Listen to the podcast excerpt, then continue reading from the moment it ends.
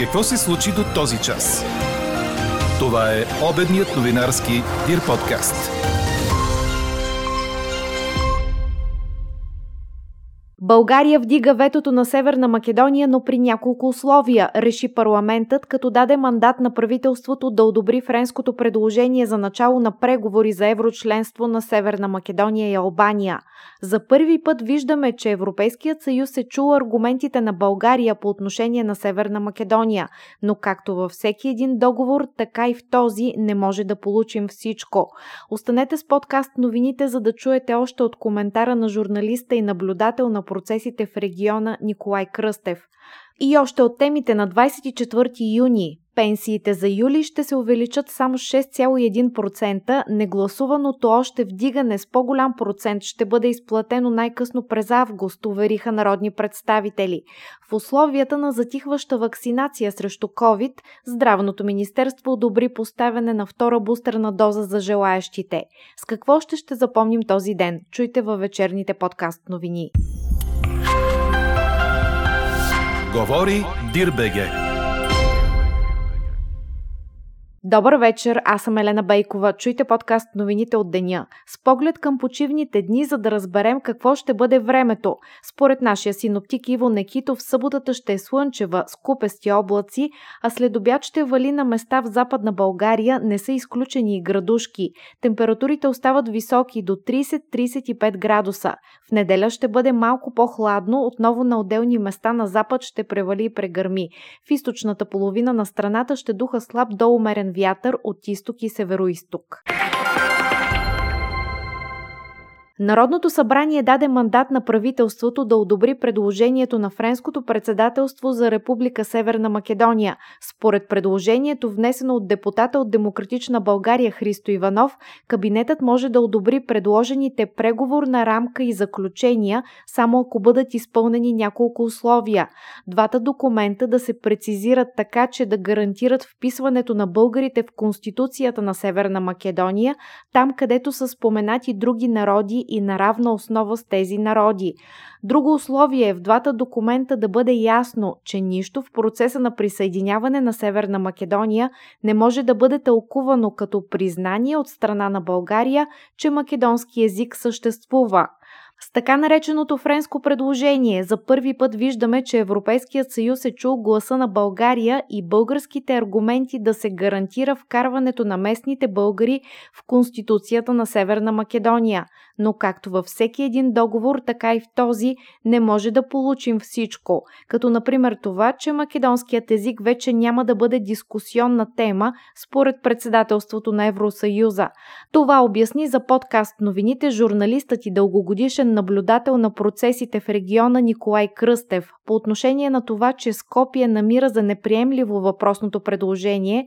Според Кръстев, матчът ще се играе до последната минута. Какво имам предвид? Факта, че Париж ще преговаря с Скопие и с София до последната минута да се използва ефективно останалите дни до края на френското председателство, за да може да се постигнем позитивен напредък и все пак да има една точка в регионалния дневен ред, свързан с европейска интеграция, която да бъде, така да кажем, зачертана от проблемите, които съществуват на този плането. С отварянето на, на френското предложение ще се даде възможност да се деблокират преговорите между Скопие и Брюксел и съответно Тирана. Жалко е, че Тирана, разбира се, малко влезе с твърде остър тон, но за мен това пък не е изненадващо. Още от миналата година, когато Еди Рама беше на посещение в България, даде ясно да се разбере, че не разбира българските аргументи. Лошото е, че България губи един свой доста добър партньор в исторически план на Балканите, каквато е Албания и албанците като фактор в региона. И днес виждаме просто много развитие на регионалните процеси, губейки и Северна Македония, така сме на път да изгубим и Албания, с което винаги сме имали един доста така добър и важен диалог в нашия регион. Целият коментар на журналиста Николай Кръстев ще чуете в края на подкаст новините, заедно с резултата от днешната ни анкета. Стана ли ви ясно какво е френското предложение за спора ни с Скопие? Връщаме се към Народното събрание, където след няколко часови спорове беше прието решението, с което се отблокира пътя на Северна Македония и Албания към Европейския съюз. То беше прието с гласовете на Продължаваме промяната, ГЕРБ СДС, Демократична България и ДПС, както и на двама от независимите депутати. Голяма част от депутатите на БСП гласуваха с въздържал се, четирима гласуваха против – Останалите гласове против дойдоха от Възраждане и има такъв народ, имаше и депутат от Продължаваме промяната. Изказванията в пленарната зала бяха и емоционални, и аргументирани. Чуйте Христо Иванов от Демократична България, Тошко Йорданов от Има такъв народ, Искрен Митев от Продължаваме промяната, Костадин Костадинов от Възраждане и Георги Михайлов от БСП. Сега, ако не вярвате на експертите на политиците, чуйте какво казва Скопие. Чуйте какво казва в Скопие за това предложение, защото това е най-ясната индикация за това дали това предложение защитава българския национален интерес.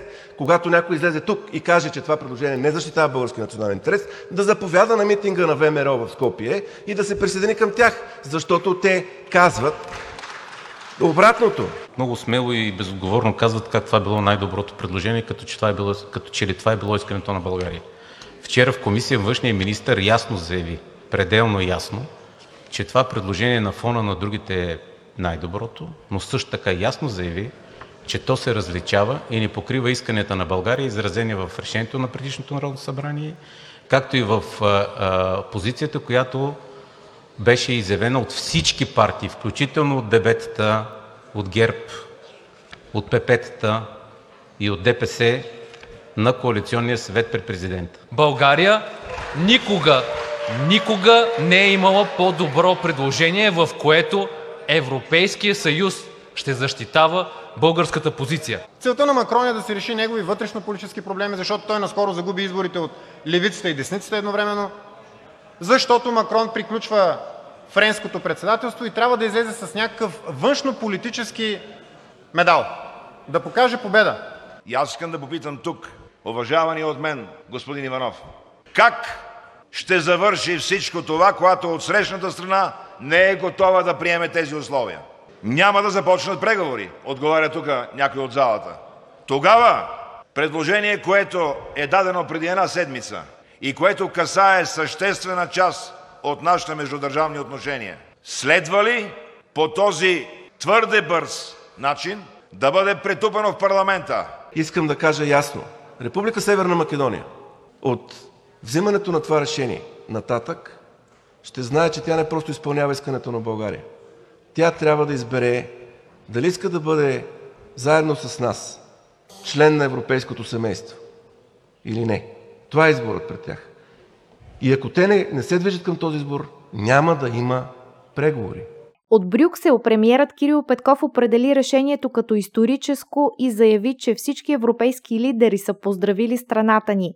За разлика от него, лидерът на има такъв народ Слави Трифонов написа поредната си публикация във Фейсбук, в която обяви, че има нова коалиция и изброи четирима политически представители, прегърнали се за да вдигнат ветото на България – Кирил Петков, Христо Иванов, Бойко Борисов и Делян Певски. Към БСП Трифонов отправи обвинение обвинение, че са предали българския интерес с гласуването въздържал се. Първа реакция от Северна Македония, от външния министр Бояр Османи. Той написа във Фейсбук, че днешното гласуване в българския парламент ще блокира дългосрочно европейския процес на разширяване и ще парализира договора за добросъседство между двете държави. Османи обяснява, че, цитирам, две думи стоят между успеха и провала на Европейския съюз в региона. Първата е думата протокол в преговорната рамка, а втората – думата откриване в параграф 6 от заключенията на съвета.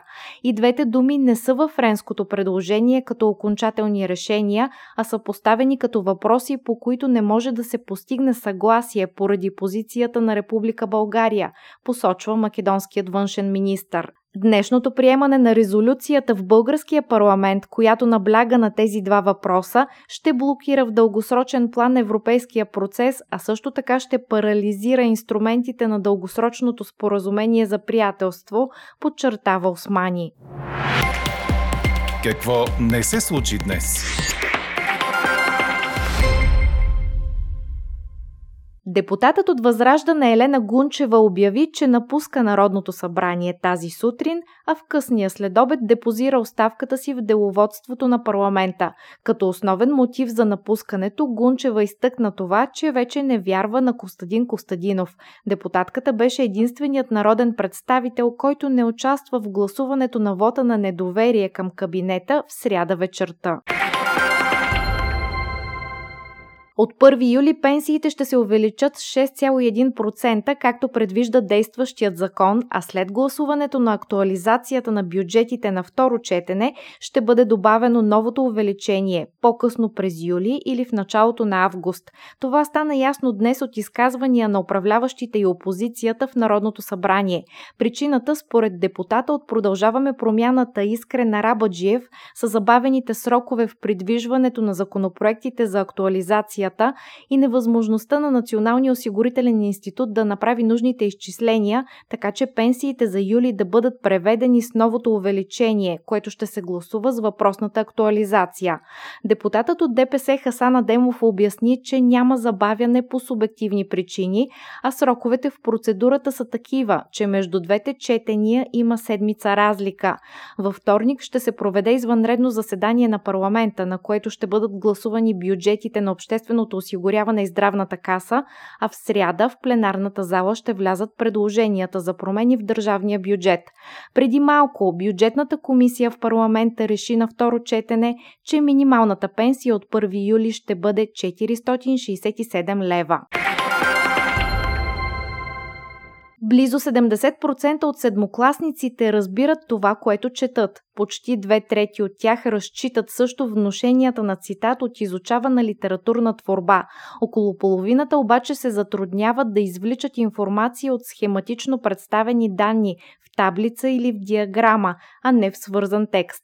Това са част от изводите от Националното външно оценяване по български язик и литература и по математика в седми клас, съобщиха от Министерството на образованието. Резултатите от външното оценяване по двата предмета вече са достъпни достъпни на сайта на Министерството. Здравното министерство одобри препоръките на експертния съвет по надзор на имунопрофилактиката за прилагането на четвърта доза или втори бустер на РНК вакцина срещу COVID при всички пълнолетни, които желаят. Втората бустерна доза може да се приложи най-малко 4 месеца след първата при тези, чието завършен вакцинационен курс е с двудозова вакцина, съобщиха от Министерството. Четете още в Дирбеге. Григор Димитров ще се изправи срещу американеца Стив Джонсън в първия кръг на третия турнир от големия шлем Уимбълдън, предаде Корнер. Световният номер 92 от Калифорния е четирикратен носител на титли от ATP и за трети път ще играе с българина на най-престижната надпревара на трева. Димитров е 18-ти поставен в схемата и при евентуална победа го чака матч срещу британеца Райан Пенистън или швейцареца Хенри Ласконен трети кръг съперник евентуално може да бъде поставеният под номер 9 британец Камеран Нори. При дамите първата ни ракета Виктория Томова ще играе срещу Дария Савио от Австралия в първия кръг на Уимбълдън. В момента австралийската тенисистка е с повече от 30 места по-напред от първата ни ракета в ранглистата на WTA. Томова е номер 128, но ще се изкачи в понеделник след силното си представене на турнира в Истборн, докато Савил е номер 96 в света. За Виктория това ще бъде второ участие в основната схема на Уимбълдън, след това през 2018 година. Тогава тя победи Тереза Смиткова от Чехия, но след това загуби от легендата Серина Уилямс. Чухте вечерния новинарски Дир подкаст. Подробно по темите в подкаста четете в Дирбеге. Какво ни впечатли преди малко?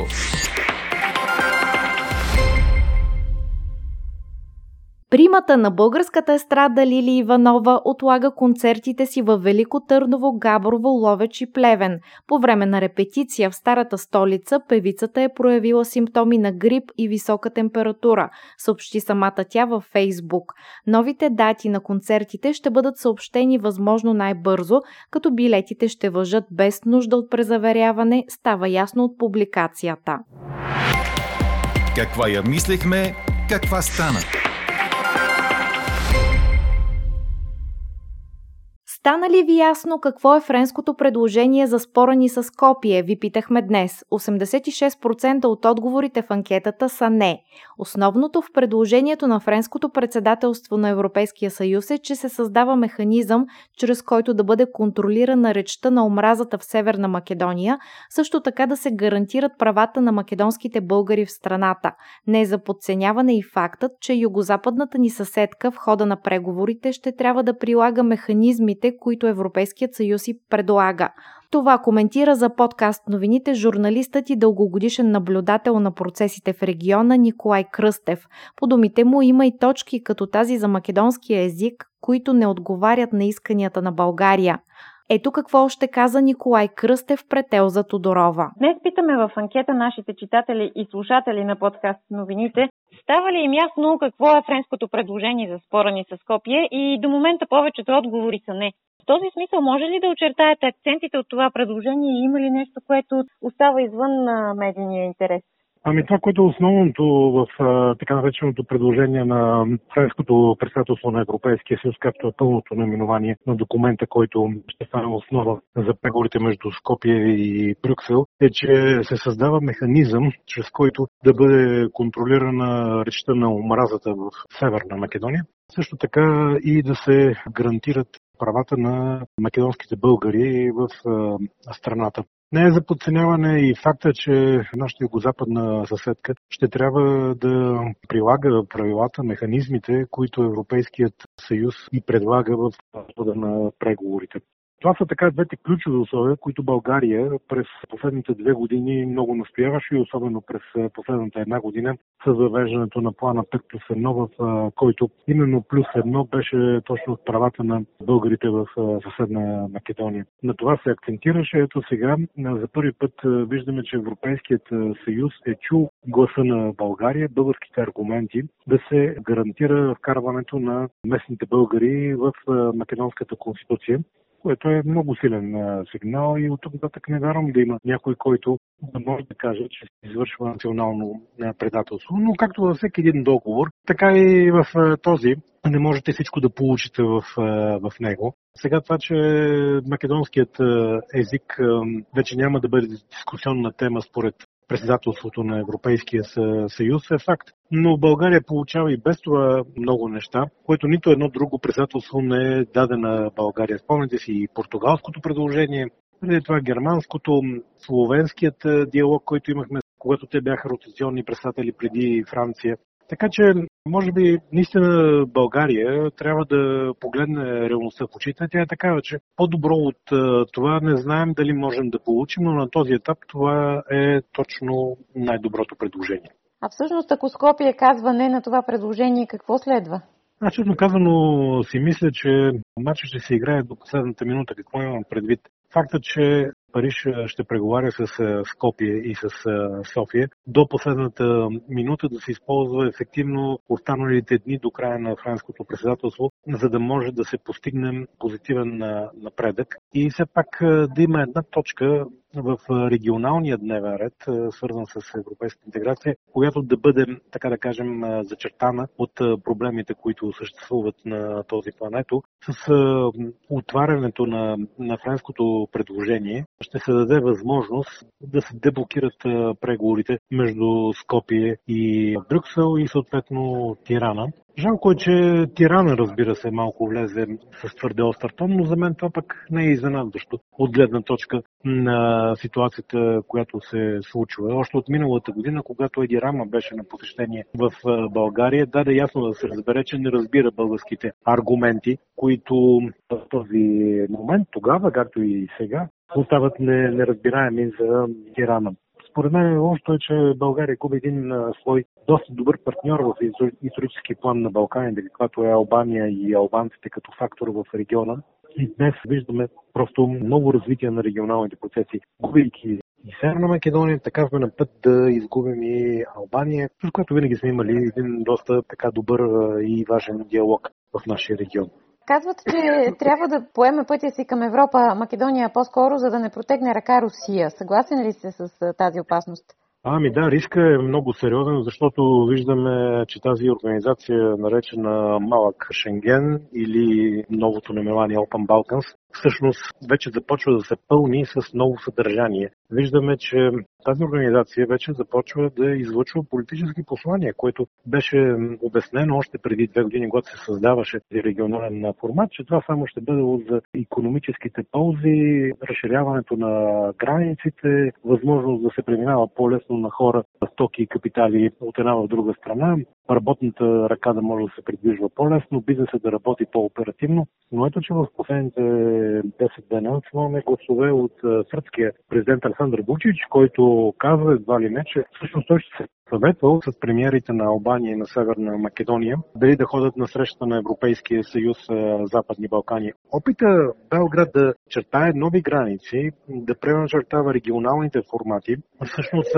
това е нещо, което трябва да стресне българската дипломация, която следи процесите в региона и да даде много ясен сигнал какво означават подобни изказвания, идващи от Белград. Това означава ли, че една държава, която е близка до Русия и то твърде близка до, до Русия, се опитва да сява недоверие към Европейския съюз, независимо дали някои от членовете на Евросъюза имат основания в това или не. Но ето, че днес е, наблюдаваме подобен руски сценарий, изразен ясно чрез действията на Белград, е, в който виждаме много така опити да бъде спряна или поне забавена, доколкото може, европейската интеграция в е, нашия регион. Сърбия обвързва в последно време, прави впечатление, желанието да бъде решен въпроса между Белград и Прищина с насърчаването и на Тирана, и на Скопие да бъдат недоволни от политиката на Европейския съюз на разширяване, което всъщност отговаря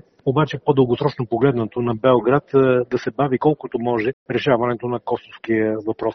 Ето това е опасността, в която и България, за съжаление, влезе в един определен момент, играйки в една такава игра, защитавайки уж своите национални цели, но влизайки в едни планове, които не са български планове, защото кой е днес българския национален интерес? да бъде Македония извън Европейския съюз или в него. Така че трябва много внимателно и ако самолета наистина има пилот, да се разбере в крайна сметка, че около нас текат други процеси, процеси, които не трябва да ни правят много спокойни за това, което ще се случва на Балканите. Виждате, че войната от Украина има много силен потенциал да се пренесе тук на Балканите. Може би не като директен военен конфликт, но като сблъсък. И това се забелязва най-открито в Босна и Херцеговина.